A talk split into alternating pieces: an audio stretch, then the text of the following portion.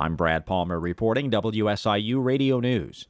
A mix of sun and clouds this afternoon with a high near 79.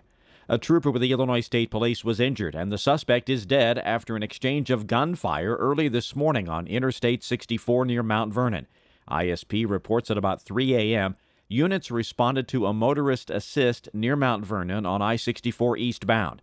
During the incident, an altercation occurred, and the male suspect displayed a firearm. Gunfire was exchanged.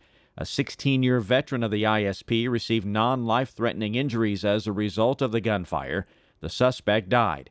The ISP Division of Internal Investigation is leading an active and ongoing investigation.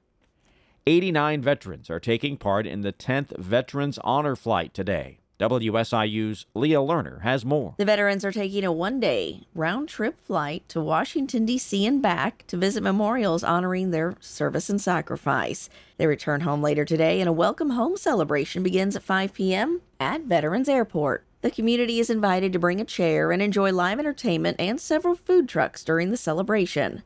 The veterans will pass through Freedom Path in the airport terminal to see the community celebrating their return.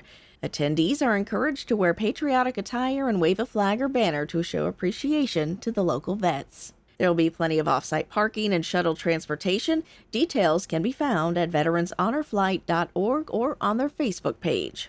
I'm Leah Lerner.